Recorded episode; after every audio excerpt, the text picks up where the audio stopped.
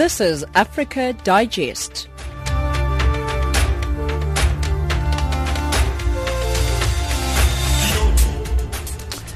1700 hours Central African time. Hello, welcome to Africa Digest on Channel Africa, the voice of the African Renaissance.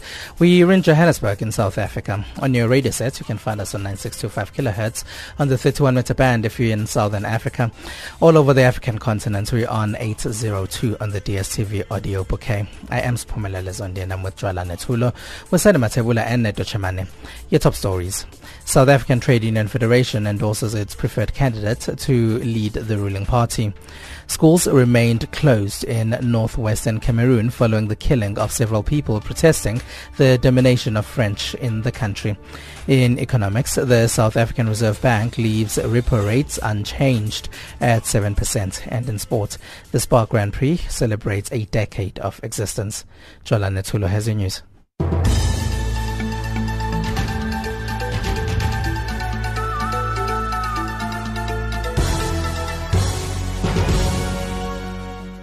Thank you, Spumelele. Good afternoon. Burundi's government has refused to cooperate with a UN inquiry into months of political violence, saying accusations of abuses by its officials were part of a political plot.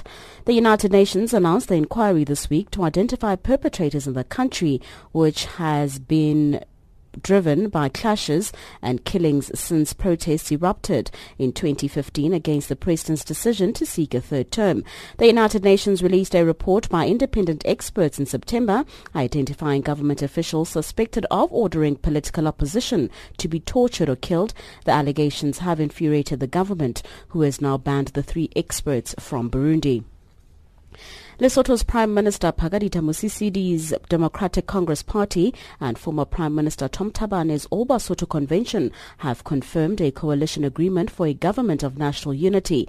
The DCP is represented by Mosisidi's deputy Monyane Moleleki. Ntakwana Ngatane has the details. Speaking via telephone, exiled former Prime Minister Tom Thabane says his ABC and DC have signed an agreement for a government of national unity. Thabane says he and Moleleki have set aside their differences to lead the way for reconciliation. Moleleki echoes Thabane's sentiments and calls all to a march to demand that Mosisili should step down and to appeal to the U.S. not to withdraw AGOA. The media briefing continues. Schools have remained closed in northwestern Cameroon following the killing of several disgruntled people protesting the overbearing domination of French in the country that has also in the country. Hundreds have been wounded. Last Monday, teachers also refused to work. Leader of the main opposition SDF, John Fru Ndi, has called on the government to deal with the issues to avoid future reoccurrences. There are children of 11, 12, 13, up to 17, 25. If I saw anybody slightly old, though it was getting dark, should be 30. And when dissension goes to such people, it is very dangerous for us. We can summon a big rally in town here where we'll talk to the people. But this should be after solutions to the teething problems that the people are asking for have come in from Yaoundé. The United the United Nations High Commissioner for Refugees in Malawi has unveiled a plan to relocate some of the refugees from Dzaleka refugee camp to Karonga, a district close to the Tanzania border. According to the refugee agency, this move is necessitated by congestion at the camp, which houses close to 28,000 refugees. Alfred Mambale, an official working at the Dzaleka refugee camp in Malawi, explains the challenges faced in the camp. Yes, the challenges that we face, obviously funding is always a challenge to upkeep the numbers that have grown in the last four or five years in Malawi. The infrastructure is inadequate in Dzaleka and the funding in order to sustain the needs of the refugees in the camp is always a challenge. So the Malawian government has taken an initiative with UNHCR to relocate the refugees to a more sustainable, durable solution area where our services will be minimized through an initiative that incorporates livelihood as a project. And finally, two Nigerian nationals have been arrested in north of Johannesburg, South Africa, for allegedly being in possession of cocaine valued at around 2 million rand. Police acting on a tip-off raided the suspect's house and found illegal drugs inside. Hawk spokesperson Carol Molamo. Police searched the premises and recovered plastics with residue, undisclosed amount of money and drugs. The two Nigerian nationals were arrested on Wednesday afternoon. The suspects will be appearing before the Randburg Magistrate Court tomorrow for dealing in drugs. For Channel Africa, I'm Cholani Tulo. Africa Digest.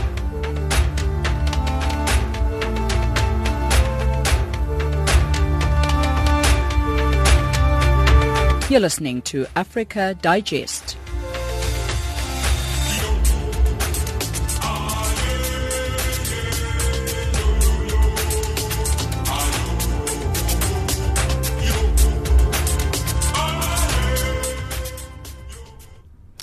Thanks very much, Jolan. 1705 Central African Time.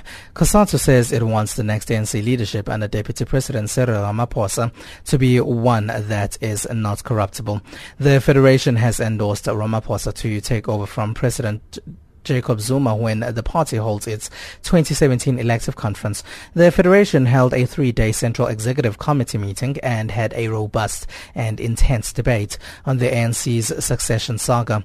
Political analyst Ralph Mathekga lends his views on this developing story. Well, it is quite interesting, and my sense is that COSATU has looked at some of the internal divisions within the ANC, mm. and uh, we know that uh, the alliance that has brought uh, Jacob Zuma to power has uh, began to unravel, has begun to implode and COSATU being a very strong element of that. So it should not be a surprise when people are thinking beyond Zuma, because remember, at the end of the day, this is about how COSATU can be able to access the policy environment and the extent to which they can actually influence policies uh, that are being implemented by the ANC in government. And they are seeing Cyril Ramaphosa as someone through which they can actually have a better influence within the ANC.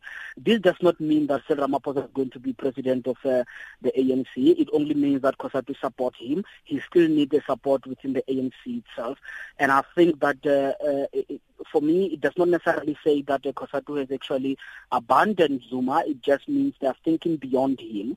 I think also very critically we need to take into consideration what is COSATU's preference in terms of the top six. I mean, they can have uh, Cyril Ramaphosa as the leader of the ANC. Suppose Cyril becomes the leader. The question is also about who else is going to be part of the top six of the party.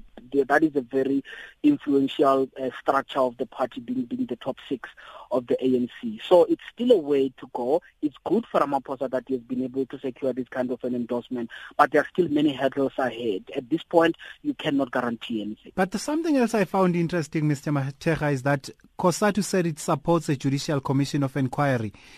into state capture. And President Zuma spoke about this in Parliament when he was answering questions. And he seemed to be quite uh, uh, against the, the idea of, of, of, constituting this commission. What can you read into this? There is a revolt within COSATU. There is no doubt about that. I mean, Mr. Dumo Dlamini has been holding strong for years, uh, supporting Zuma, uh, COSATU being an outfit that has been very prominent in defending Mr. Zuma. But there is a revolt. We have seen one union actually saying that uh, they want President Jacob Zuma to reconsider his position. That is now a few weeks ago or a couple of weeks ago. So th- th- there is that kind of a revolt, and I think what is happening now is that those who maybe wants to be seriously thinking about beyond Mr. Zuma, they are considering uh, uh, uh, how to safely place their support as as they're doing this with Cyril Ramaphosa. And uh, by coincidence also, or maybe logically, I think, it also says they have to support these things such as uh, uh, state capture, judicial commission of inquiry. The reality is that COSATU feels hard done by Zuma. Uh, they feel that they've been sold out by Zuma, who they have brought to power, and he didn't deliver anything that maybe the union want. And at the same time, he has been able, that is Mr. Zuma, to serve as a conduit for the Gupta family to gain access to control of distribution of resources through the tender, the tender system. That is one of the issues that is, I think, eking COSATU about its relationship with Mr. Zuma. So it is becoming difficult for Mr. Zuma's allies within COSATU, that is including uh, Dumo to push back against those dissatisfaction that exists within COSATU about how Zuma went about, or maybe how he betrayed them throughout this, these two terms as the president of the council. Would you say it's a self-preservation mechanism for COSATU considering that, as as you alluded to, that some unions have been quite um, vociferous in, in, in, their in their dissatisfaction with with the ANC and subsequently President Zuma. It is indeed an attempt for COSATU. I mean, I can imagine the supporters of Mr. Zuma within COSATU have had to deal with this, might have had to go along with this uh, position about uh, the support of uh, uh Ramaphosa as a possible uh, uh, leader of the ANC. I think that there is a realization within COSATU that the union has been too fragmented uh, and that is the federation has been too fragmented where the affiliate union have been breaking ranks, speaking on their own. That is not good for COSATU. So as much as there might be disagreements about supporting Ramaphosa, at least if you have a view coming from the organization, instead of affiliates pronouncing independently, that at least gives the picture that says there is still COSATU. Now, Minerals Minister Mosebenzi Zwane didn't escape uh, COSATU's sharp tongue. Of course, Mr. Zwane's controversial uh, uh, activities, conduct relating to the Gupta family, and the allegations that he was involved in the purchasing of a mine, which was a self, uh, which was a private interest for the Gupta family. No doubt about it that it, COSATU will reflect upon that. Remember, COSATU's view has always been about the state capacity and the strength of the state. You mm. can disagree with COSATU, but the reality is that the union has always said they want government to have a proactive role when it comes to dealing with poverty, distributing resources.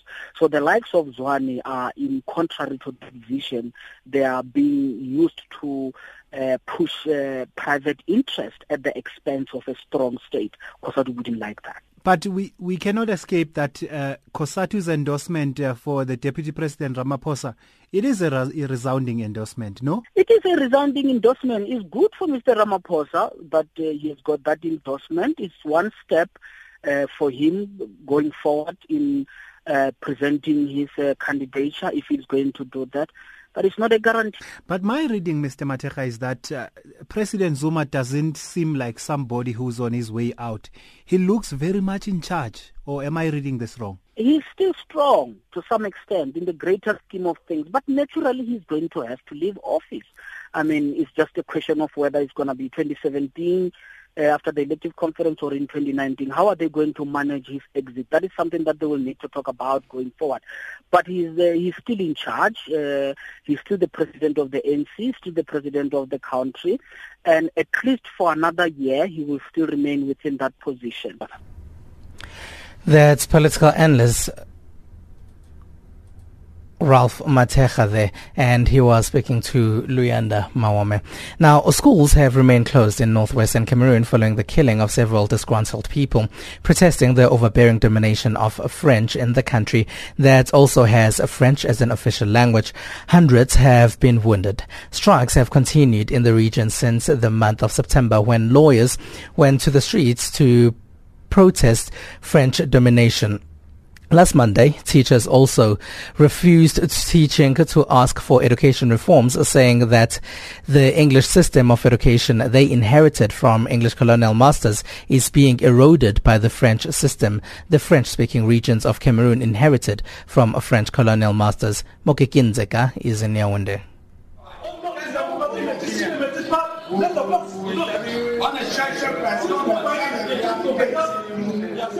Cameroon English speaking citizens quarrel with the police for using force to stop them from carrying out a peaceful march along the streets of Bamenda, capital of the northwest region of the Central African state.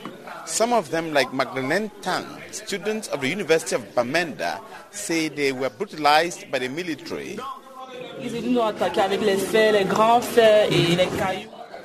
She says they attacked them with big iron rods and stones, and they had to enter everywhere hiding, but they were still brutalized.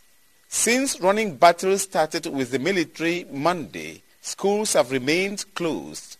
Kedze Rufina, head teacher of government primary school My 3, says only 10% of their pupils have been coming to school. Most of our kids have not come today. We don't know why they did not come. We hear other kids of other schools have not gone because they told them not to. Parent Emmanuel J says the tension in Bamenda has made him to ask his three children to stay at home.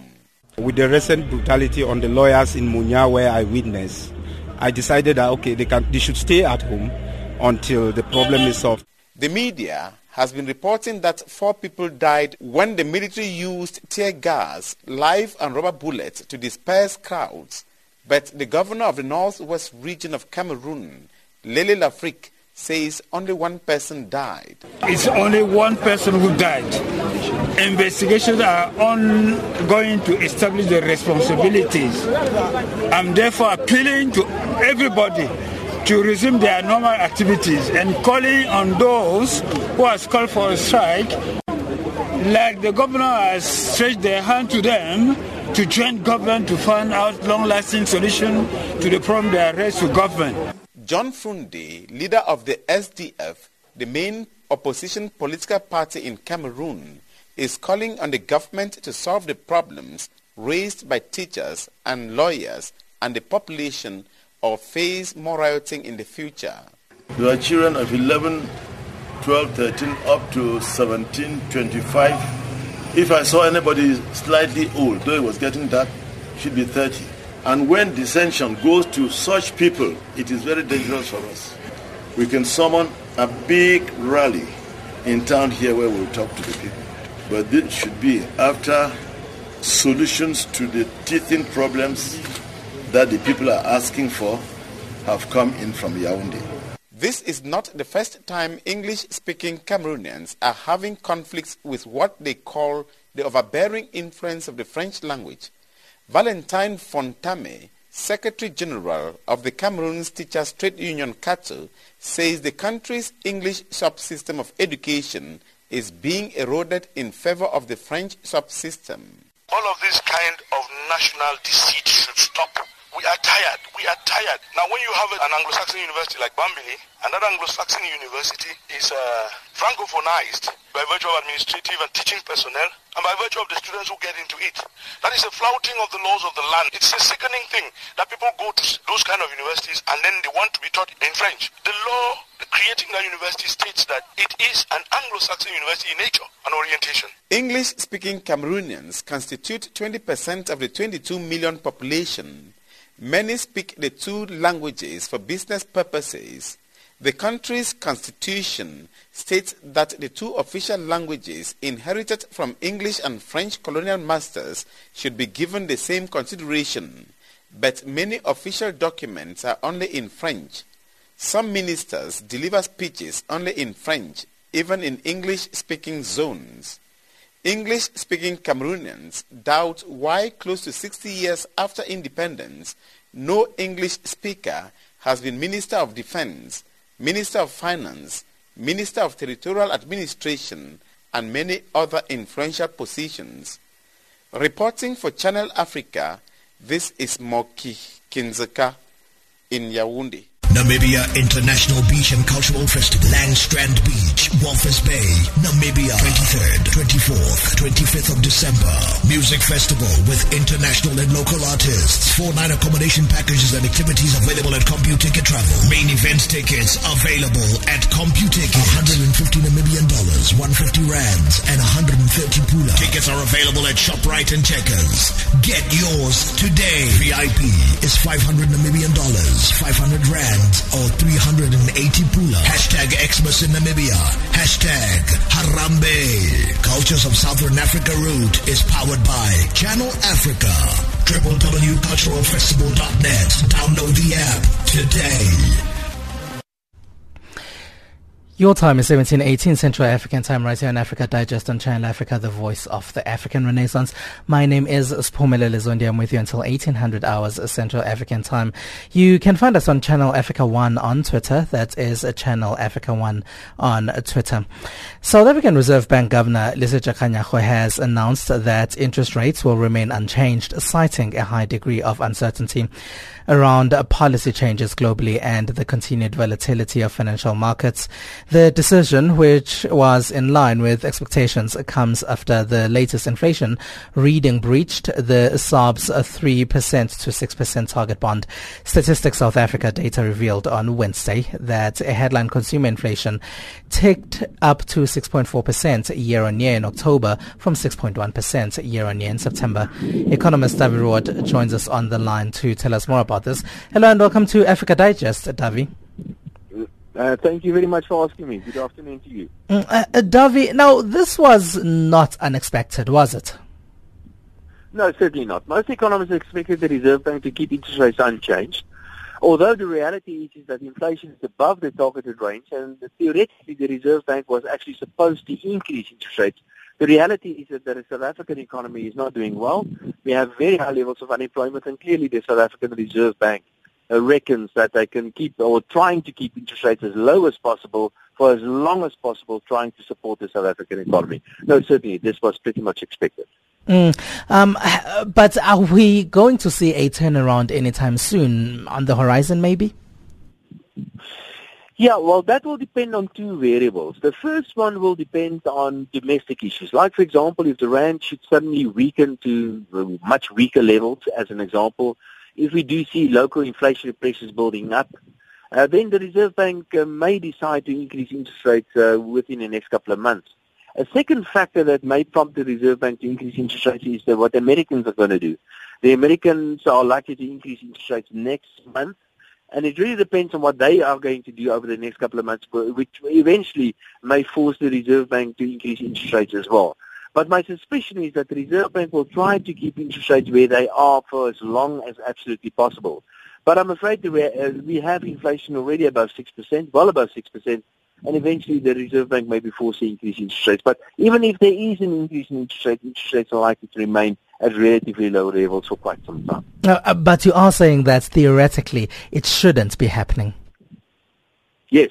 No, indeed. In, uh, theoretically, the Reserve Bank should in fact be increasing interest rates. It is not the South African Reserve Bank's responsibility to grow the economy. Their job is to make sure that we have a stable environment in terms of the value of our currency, the rand, to make sure that the rand maintains its value. If you have inflation, it simply means that the currency is losing value. And that's the job of the Reserve Bank. So clearly the Reserve Bank is failing on that specific front at the moment in that the, the, the rand is losing a lot of value. But the reason for that has to do with the weak economy. So, so yes, theoretically the Reserve Bank should in fact have increased interest rates. Uh, would you say that this is good news or bad news to um, uh, to consumers and, and especially people who have cars and are worried about petrol prices? Yeah, certainly for people that uh, that, that do owe money for on a mortgage or owe money on the, the luxury car you've bought or maybe owe, owe money on the television that you've bought, yeah, certainly that is good news for them. Interest rates are not going up for them, so they, the installment on the car and the house will remain unchanged. But that's only one side of the equation. Remember, there are many people that are very much dependent on interest income, especially the elderly. And they've had a, a very raw deal for many years now when interest rates have been relatively low, not only in South Africa, in fact globally. Uh, so yes, certainly for people that owe a lot of money, this is good news. But for people who are saving, that is certainly not good news. Mm. Um, this is the fourth time that this is happening. Um, are we in future? Are we going to see the Reserve Bank doing this, trying to help the economy in this manner? Well, you know, I, think there's too much emphasis placed on monetary policy, not only in South Africa, globally. Uh, uh, uh, the the perception is there that central banks or the job of central banks is to somehow boost the economy. It's a responsibility of central banks to keep the financial markets up and running. It's a responsibility of the of the central banks to make sure the economies grow. I disagree with that. You can go so far with monetary policy. Central banks can do so much to support the economy and not more. And I'm afraid the South African Reserve Bank has done as much as they possibly can to support the economy. And if we really want to support the economy, we need to implement some structural adjustments in the South African economy. But for that, you need strong political leadership, something that we certainly do not have at the moment. So, so yes, uh, I don't think the Reserve Bank is going to lower interest rates to support the economy, although there's a possibility maybe in a couple of months' time that we may be past the cycle and we may see inflation coming down, but it shouldn't be seen as an attempt of the Reserve Bank really supporting the economy. They've done as much as they possibly can. Now it's up to the to the other authorities to support the economy as well. Mm, um, the rand remained pretty much steady following this announcement, but. It, it's not the only thing that the rand is depending on in order to um, uh, to keep off the volatility that we've seen in the last couple of months. There's still that pending ratings um, downgrade that we are worried about, isn't there?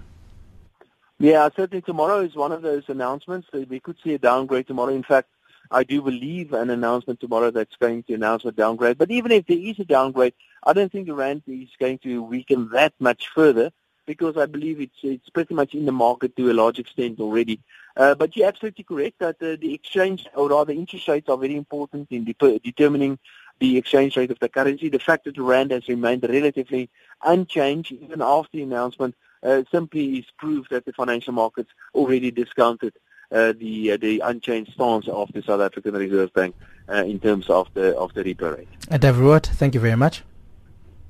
Thank you. Devereaux, there's an economist and he was joining us on the line for a conversation about interest rates in South Africa. Now, former Botswana President Festus Mogae is decrying violence that has reached a high peak in South Sudan. Mogae, representing the East African Regional Trade Bloc, IGAD and the African Union has been overseeing the full implementation of a peace agreement signed by President Salva Kiir and his principal political and military opponent Riek Machar. Machar has declared war against President Kiir and his fighters have already taken up strategic positions in Juba and its outskirts as well as other parts of Africa's newest nation. James Shimanyula reports. As 2016 approaches its end next month, the political and military situation remains fragile in South Sudan, with the fighting raging between soldiers backing the Juba government and fighters supporting former Vice President Riek Machar. Now former Botswana President Festus Mogae appointed by the regional trade bloc IGAD and the African Union to ensure that the peace agreement signed by President Salva Kiir and his former deputy Riek Machar is fully implemented is decrying violence and killings that are taking place in the country. Addressing journalists in Juba, Mogae attested to the fact that violence is indeed raging in South Sudan violence and criminality perpetrated by uniformed armed forces of SPLA-IG and SPLA-IO and acts of violence and criminality by other armed groups continue unabated. Mogae cited examples of ethnic fighting that is sweeping across Greater Equatoria, which comprises three regions Eastern Equatoria, Western Equatoria, and Central Equatoria. South Sudan's capital, Juba, is located in Central Equatoria. Mogae has a timely plea to fighters loyal to former Vice President Riek Machar, now rebel leader, and South Sudan President Salva Kiir. In Greater Equatoria, fighting continues alongside the targeting of civilians gross violations of human rights and international humanitarian law, and continuing incidents of sexual violence. In Central Equatoria, armed groups continue to target vehicles and convoys carrying goods and civilians in acts of retaliation against government operations. And there are reports of a rise in inflammatory rhetoric which carries the potential for wider violent ethnocentric conflict.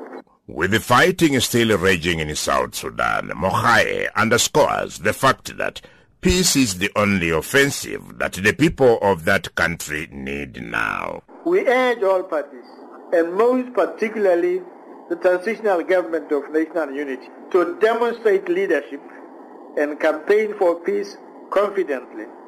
I appeal to the President of the Republic of South Sudan and the transitional government of national unity to assume a higher profile and a more visible stance in propagating peace among all communities and citizens of South Sudan. Former Botswana President Festus Mogae tasked by the IGAD and the African Union to ensure that peace prevails in South Sudan wants the Juba government of President Salva Kiir to respect the freedom of speech in South Sudan, where the authorities in Juba have shut down six private radio stations and banned circulation of at least three independent newspapers. The only offensive South Sudan needs right now is a peace offensive. The voice and contribution of faith-based leaders, women, elders, the private sector, civil society and the youth cannot be understated.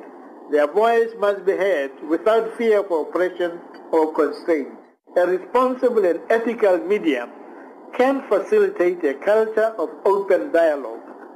There can be no justification for shutting down and intimidating media simply for reporting divergent views. The sustainability of the peace process is of paramount importance. Our emphasis, therefore, remains on the need to re-establish an environment within which all the parties of South Sudan, irrespective of their ethnicity or background, can safely return and engage in constructive and peaceful dialogue. That was former Botswana President Festus Mogae decrying fighting and killings in South Sudan. Mogae was appointed by the regional trade bloc IGAD and the African Union to oversee the implementation of a peace agreement signed by President Salva Kiir and former Vice President Riek Machar. Reporting for Channel Africa, this is James Shimanyula. And Jola Natula has your news headlines.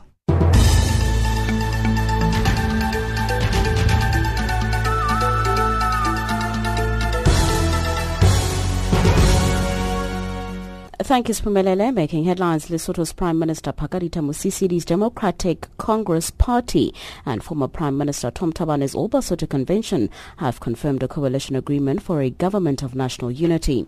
Burundi's government has refused to cooperate with a UN inquiry into months of political violence, saying accusations of abuses by its officials were part of a political plot. And finally, schools have remained closed in northwestern Cameroon following the killing of several disgruntled people protesting the overbearing domination domination of French in that country. For Channel Africa, I'm Jolani Tulo.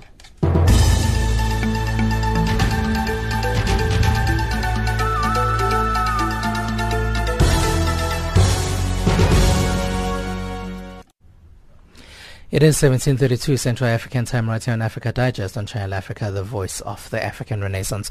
Now, the South African Department of Energy has announced the publication of the Integrated Energy Plan and Draft Integrated Resource Plan for Electricity Assumption and Base Case Reports.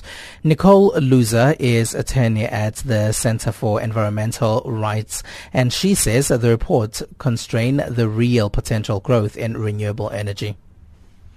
At this point, we don't exactly have the documents themselves. What has only been made available at this stage were the presentations that were made by the Minister on Tuesday in relation to the Integrated Resource Plan and the Integrated Energy Plan. So it is quite difficult to make any uh, conclusions at this stage. The documents are supposed to be gazetted tomorrow and they were supposed to be made available on the department's website Tuesday already, and they don't seem to be made available. Our impressions just from presentations are that it's not quite clear exactly, you know, what the position is. It seems that there have been a lot of assumptions made, some of them based on demand projections or GDP forecasts that don't seem to be completely accurate. Some of the pricing sort of assumptions don't really match up with regard to renewables and nuclear. We have seen increased capacity for renewable energy, which is a good thing, but unfortunately it seems that renewable energy has been significantly constrained in the IRP, meaning that the sort of projections for renewable energy are nowhere near what they should be or ambitious enough because we as a country have such fantastic potential for renewable energy such as solar and wind and the model that the IRP is based on seems to be constraining the renewables, the renewables contribution to our energy mix, I think that's because of the fact that they've tried to incorporate coal and nuclear. And according to the presentation, it seems that nuclear will be only coming online in 2037, so that's a bit later than anticipated. And new coal is also projected to only still be coming online. This is this being new coal from independent power producers, and that's predicted for some of it by 2021 already, and some of it later by 2028. Now, what's concerning is that provision is being made for new coal to come online much later than it should be. I mean, most countries internationally are already phasing out of coal and are committing to committing to much larger scale renewables. And we're seeing that by 2050, the majority of our electricity generation will still be from coal and nuclear. And given the environmental, the health risks, as well as the economic risks of investing in new coal at, at this stage with what we know about climate change, it's very irresponsible and it just doesn't make financial or environmental sense to still have so much coal in our energy mix by such a late stage, by the year 2050. So even though we are part and parcel of this Paris Agreement, we're still having to have coal for some time with us in the near future. Yes, absolutely, and that, that is the big concern. We have now, as a country, ratified the Paris Agreement. And we've also made commitments in our nationally determined contribution to reduce our greenhouse gas emissions bear in mind also that these nationally determined contributions are commitments that we as a country have to make every five years, and every five years they have to be more ambitious. And with us now committing in this IRP document to more coal, it just doesn't really make sense. There's massive inconsistency with our commitments under the Paris Agreement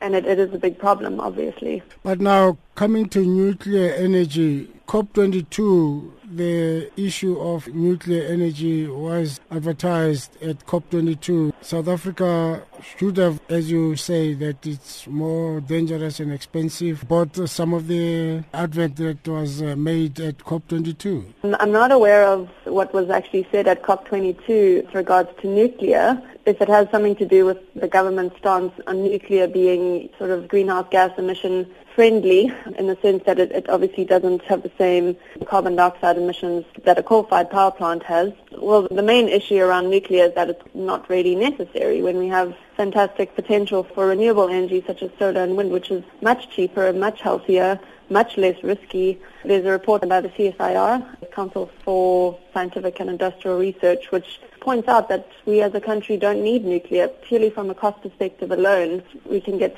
all our energy demands met by renewable energy sources. From a nuclear perspective, it's more just the case that it's not really necessary and, and the costs are way too high in comparison to renewables. Now the IRP doesn't doesn't quite accurately reflect the renewables costs as what the costs are currently and bear in mind that the costs of renewables are decreasing rapidly every day pretty much, whereas that isn't the case for nuclear. Also, if we spend all this money on a nuclear procurement, what will be left for other more pressing needs, if that makes sense.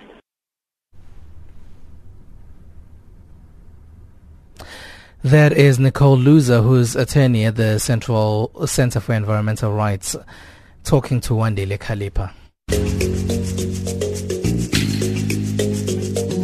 This is Channel Africa, South Africa's official international public radio station on shortwave, internet and satellite.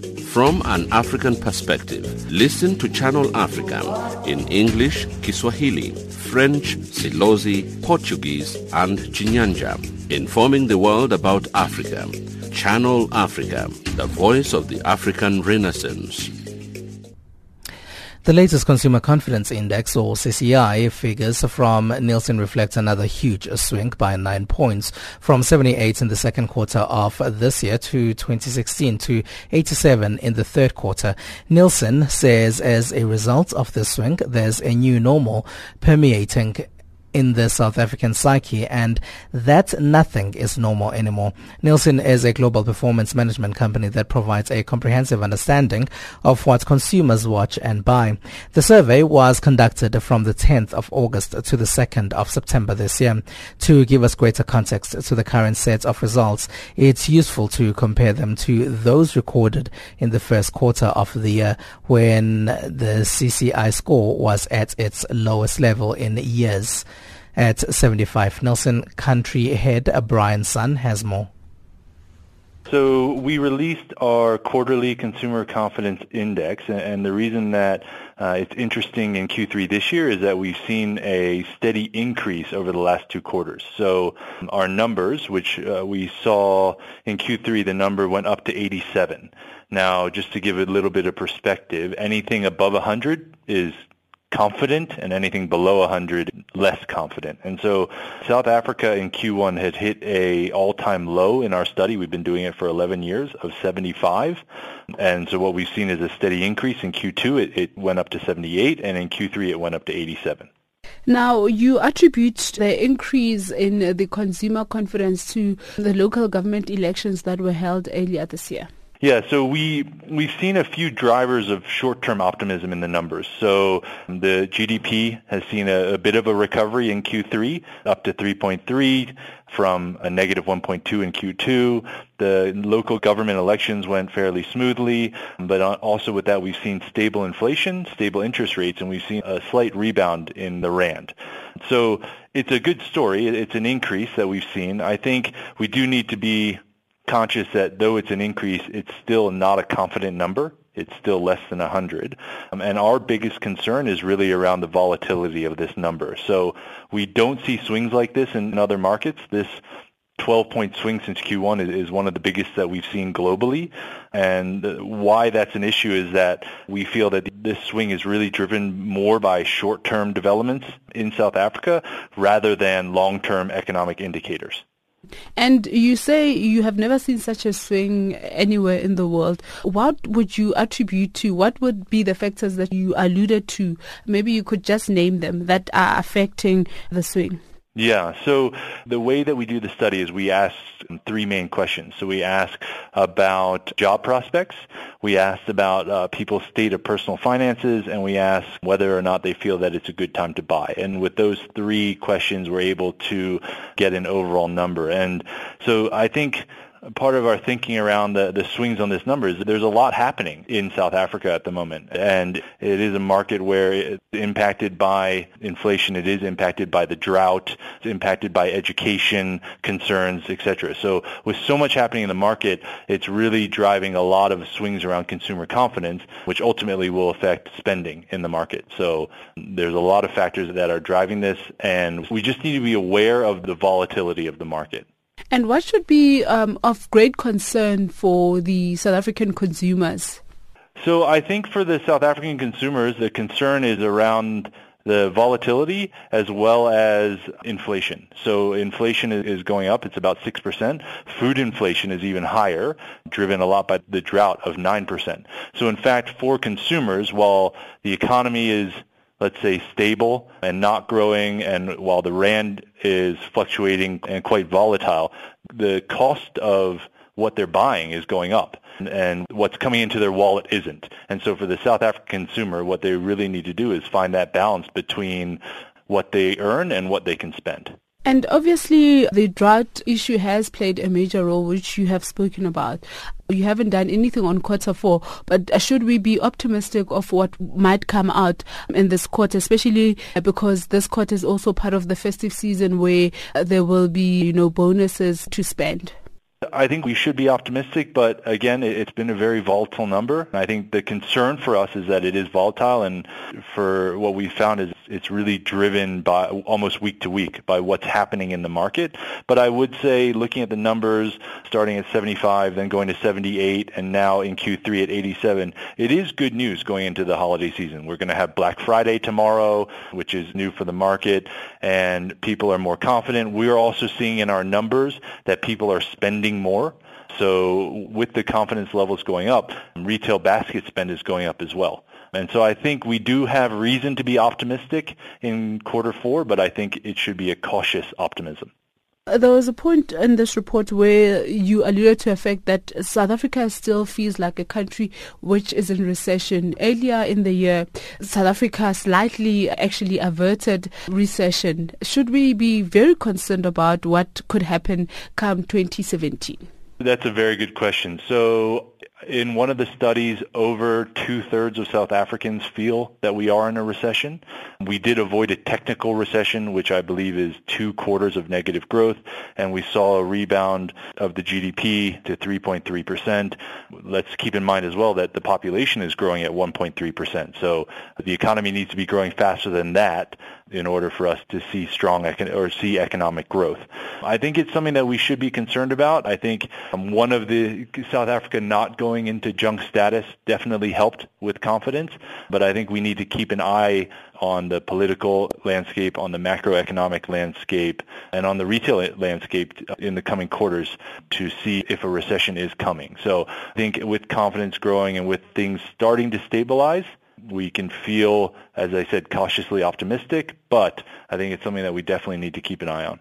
And finally, what advice would you give to uh, consumers this festive season uh, with the inflation, with everything that's been uh, going on in the country, and also just the little money that consumers have in their pockets to spend?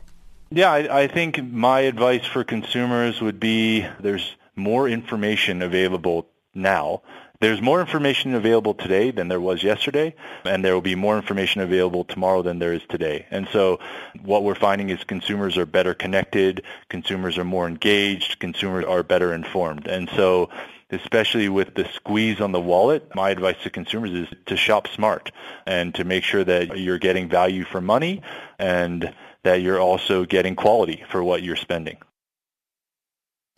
That's Brian Sun, who is the country head at Nielsen, a global performance management company that provides a comprehensive understanding of what consumers watch and buy on the line. Talking to Tuto Ngobeni, 1745 Central African Time Economic News with Wisani Matabula.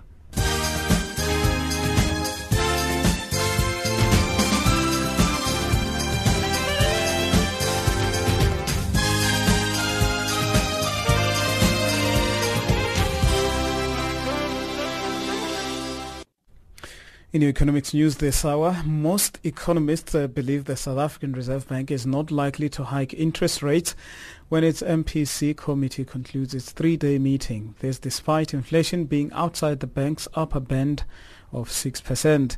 They say the bank has made a, a, mandate to maintain price stability, but ensuring that it does not stifle growth with high interest rates. The prime lending rate is currently at 10.5%. Lesiba Mothata is chief economist at Investment Solutions. What is important now in the South African economy is the outlook of inflation in the next 18 months, which is likely to be much improved from when they met despite the sell-off in bond yields globally after Donald Trump has been elected as president with the promise of tax cuts and also fiscal policy out of the U.S., which can prove inflationary.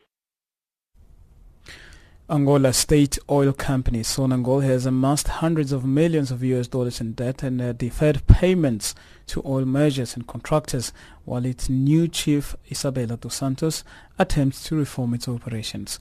Contractors say they have waited months even for small payments from Sonangol, which handles the oil and gas reserves of Africa's second largest oil exporter and one of the, one of the world's leading integrated oil and gas companies, BP, must pay more than 68 million US dollars to the National Bank of Abu Dhabi.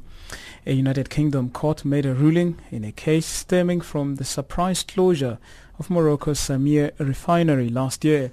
The British energy company sold a keg of Russian Urals crude to Samir in August 2014, which was not paid for, and the National Bank of Abu Dhabi took a 95% of that debt. BP has declined to comment on the judgment. Meanwhile, trading and oil companies such as Glencore, Vitol, and BP Energy are collectively owned, owed around $1 billion by Samir. And two rating agencies are set to announce the assessment of South Africa's credit rating. Moody's is expected to make its announcement on Friday, while Standard & Poor's will announce its decision next week. South African President Jacob Zuma says government efforts to introduce labor market reforms is a positive step towards staving off sovereign credit ratings downgrade. Zuma was answering questions in the National Assembly yesterday in his last appearance for the year. The purpose is to work together to reduce policy uncertainty, improve confidence in the country's ability to achieve inclusive growth with continual large investments in energy, transport, and telecommunications. I believe we have indeed done a lot working together to create favorable conditions for economic growth and to stave off any downgrade. Rio Tinto's chief executive Jean-Sébastien Jacques says the fallout from its discovery of payments in Guinea has been very challenging. Speaking at the mining giant's annual investment day seminar, Jacques also committed to the world's second biggest mining company to boosting free cash flow by $5 billion over five years and flagged that uh, capital spending this year will be lower than previously suggested. Let's look now at your financial indicators. The dollar stronger at 14.10 South African rands at 10.69, Botswana Pula at 9.77 against the Zambian Kwacha. It is also trading at 0.80 to the British pound and 0.94 against the euro. The commodities market uh, gold $1,185, platinum $918 per fine ounce, Brent crude oil is at $48.95 per barrel. And that's your economics news.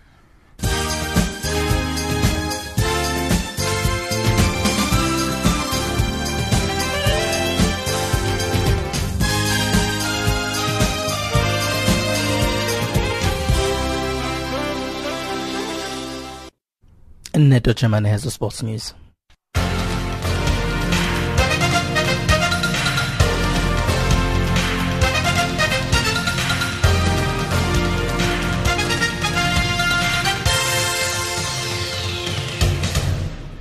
Good evening, sport fans. With the latest Channel Africa sport news at this hour, I'm Neto NETO Chamani.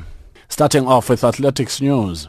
The Spar Grand Prix promoter Bruce Davidson says the initiative that was launched 10 years ago is celebrating a decade of existence tonight at the Emperor's Palace, east of Johannesburg. Davidson describes the Spar Grand Prix as the third biggest athletic brand in South Africa after Comrades and Two Oceans Marathon. He also highlighted Irvette van Zyl as one of the outstanding athletes after her dominance of four out of five races. Davidson sheds more light. It certainly is, and the Spar Grand Prix is uh, a fantastic uh, initiative to launch 10 years ago. So this year we're celebrating 10 years of the Spar Grand Prix. It is the third biggest athletics brand in South Africa after the Comrades Marathon and the Two Oceans Marathon. And um, we are celebrating tonight because we have Neef van Blerk. It's now Irvette van Zyl, married to the Olympian LJ van Zyl. She was dominant in the Spar Grand Prix races. There's five of them run every year. Cape Town, uh, Nelson Mandela Bay, um, jo- Johannesburg, uh, Pretoria,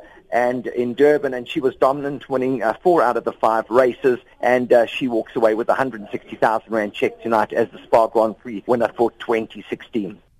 The Spar Grand Prix promoter Bruce Davidson says categories are divided according to various age groups. Well, uh, there are various categories. Um, there is a junior category that we have, and we have the open senior category. But we also have a club category. We have a 40 to 49 year old category. We have a 50 to 59 year old category, and a 60 year old category, 60 plus category. So there's actually a, the four age groups, as I said, the senior, the junior, 40 to 49, 50 to 59, and 60 plus age uh, category, as well as the club category. So all of those will be celebrating tonight, the, the, the different winners in each of those categories. The Spar Grand Prix Awards are about winning as they are inclusive of second and third place in various categories, Davidson explains. Yes, we're going to be giving away just close on one million rand tonight um, to the various uh, winners um, in the different categories, as well as uh, some of the the uh, first, second, third uh, place people. So there's a, a, substantial amount of money to be shared amongst all of them.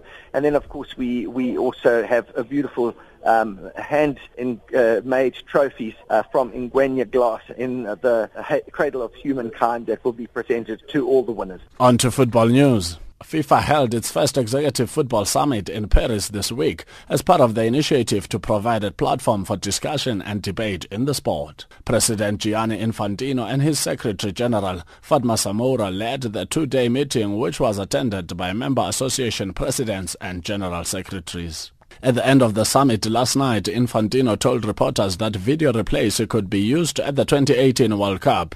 In March, IFAB approved a two-year trial of a system in which a so-called video assistant referee, VAR, with access to replays, helps match officials review key decisions. Australia, Brazil, Germany, Italy, Netherlands, Portugal and the United States have all been conducting tests. The second third of 11 FIFA Executive Summits will be held in Singapore from December the 6th to the 8th. Nigeria have moved 10 spots up the latest FIFA rankings and they are now 50th in the world thanks to an impressive run in the World Cup qualifiers. Nigeria back in the African top 10 in 7th place with Senegal and Cote d'Ivoire, the two top countries on the continent. However, Nigeria's World Cup rivals Algeria and Cameroon dropped in the latest ratings. Algeria are 38th in the world, three places down from their previous ranking, while Cameroon are 65th, six places below the position they enjoyed last month. Zambia moved to 91st position, three spots up from last month's ranking.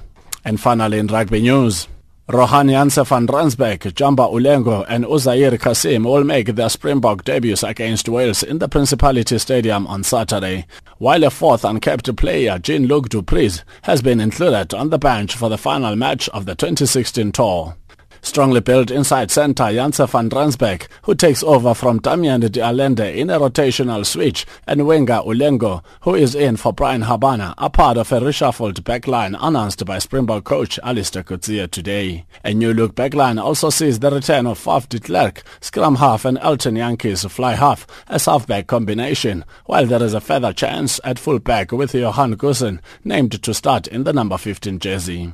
In the other change up front, Lourens Adriaanse comes at a tight head in a place of Vincent Koch, which means that 14 players who will be based in South Africa for Super Rugby in 2017 will start against Wales, a further seven on the bench. Thank you for tuning to Channel Africa, the voice of the African Renaissance.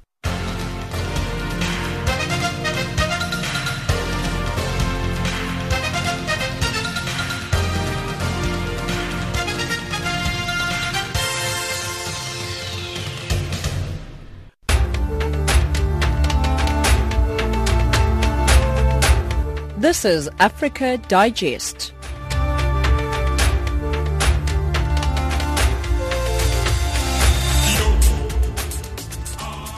Seventeen fifty six Central African Time. Let's recap our top stories. South African Trade Union Federation endorses its preferred candidate to lead the ruling party.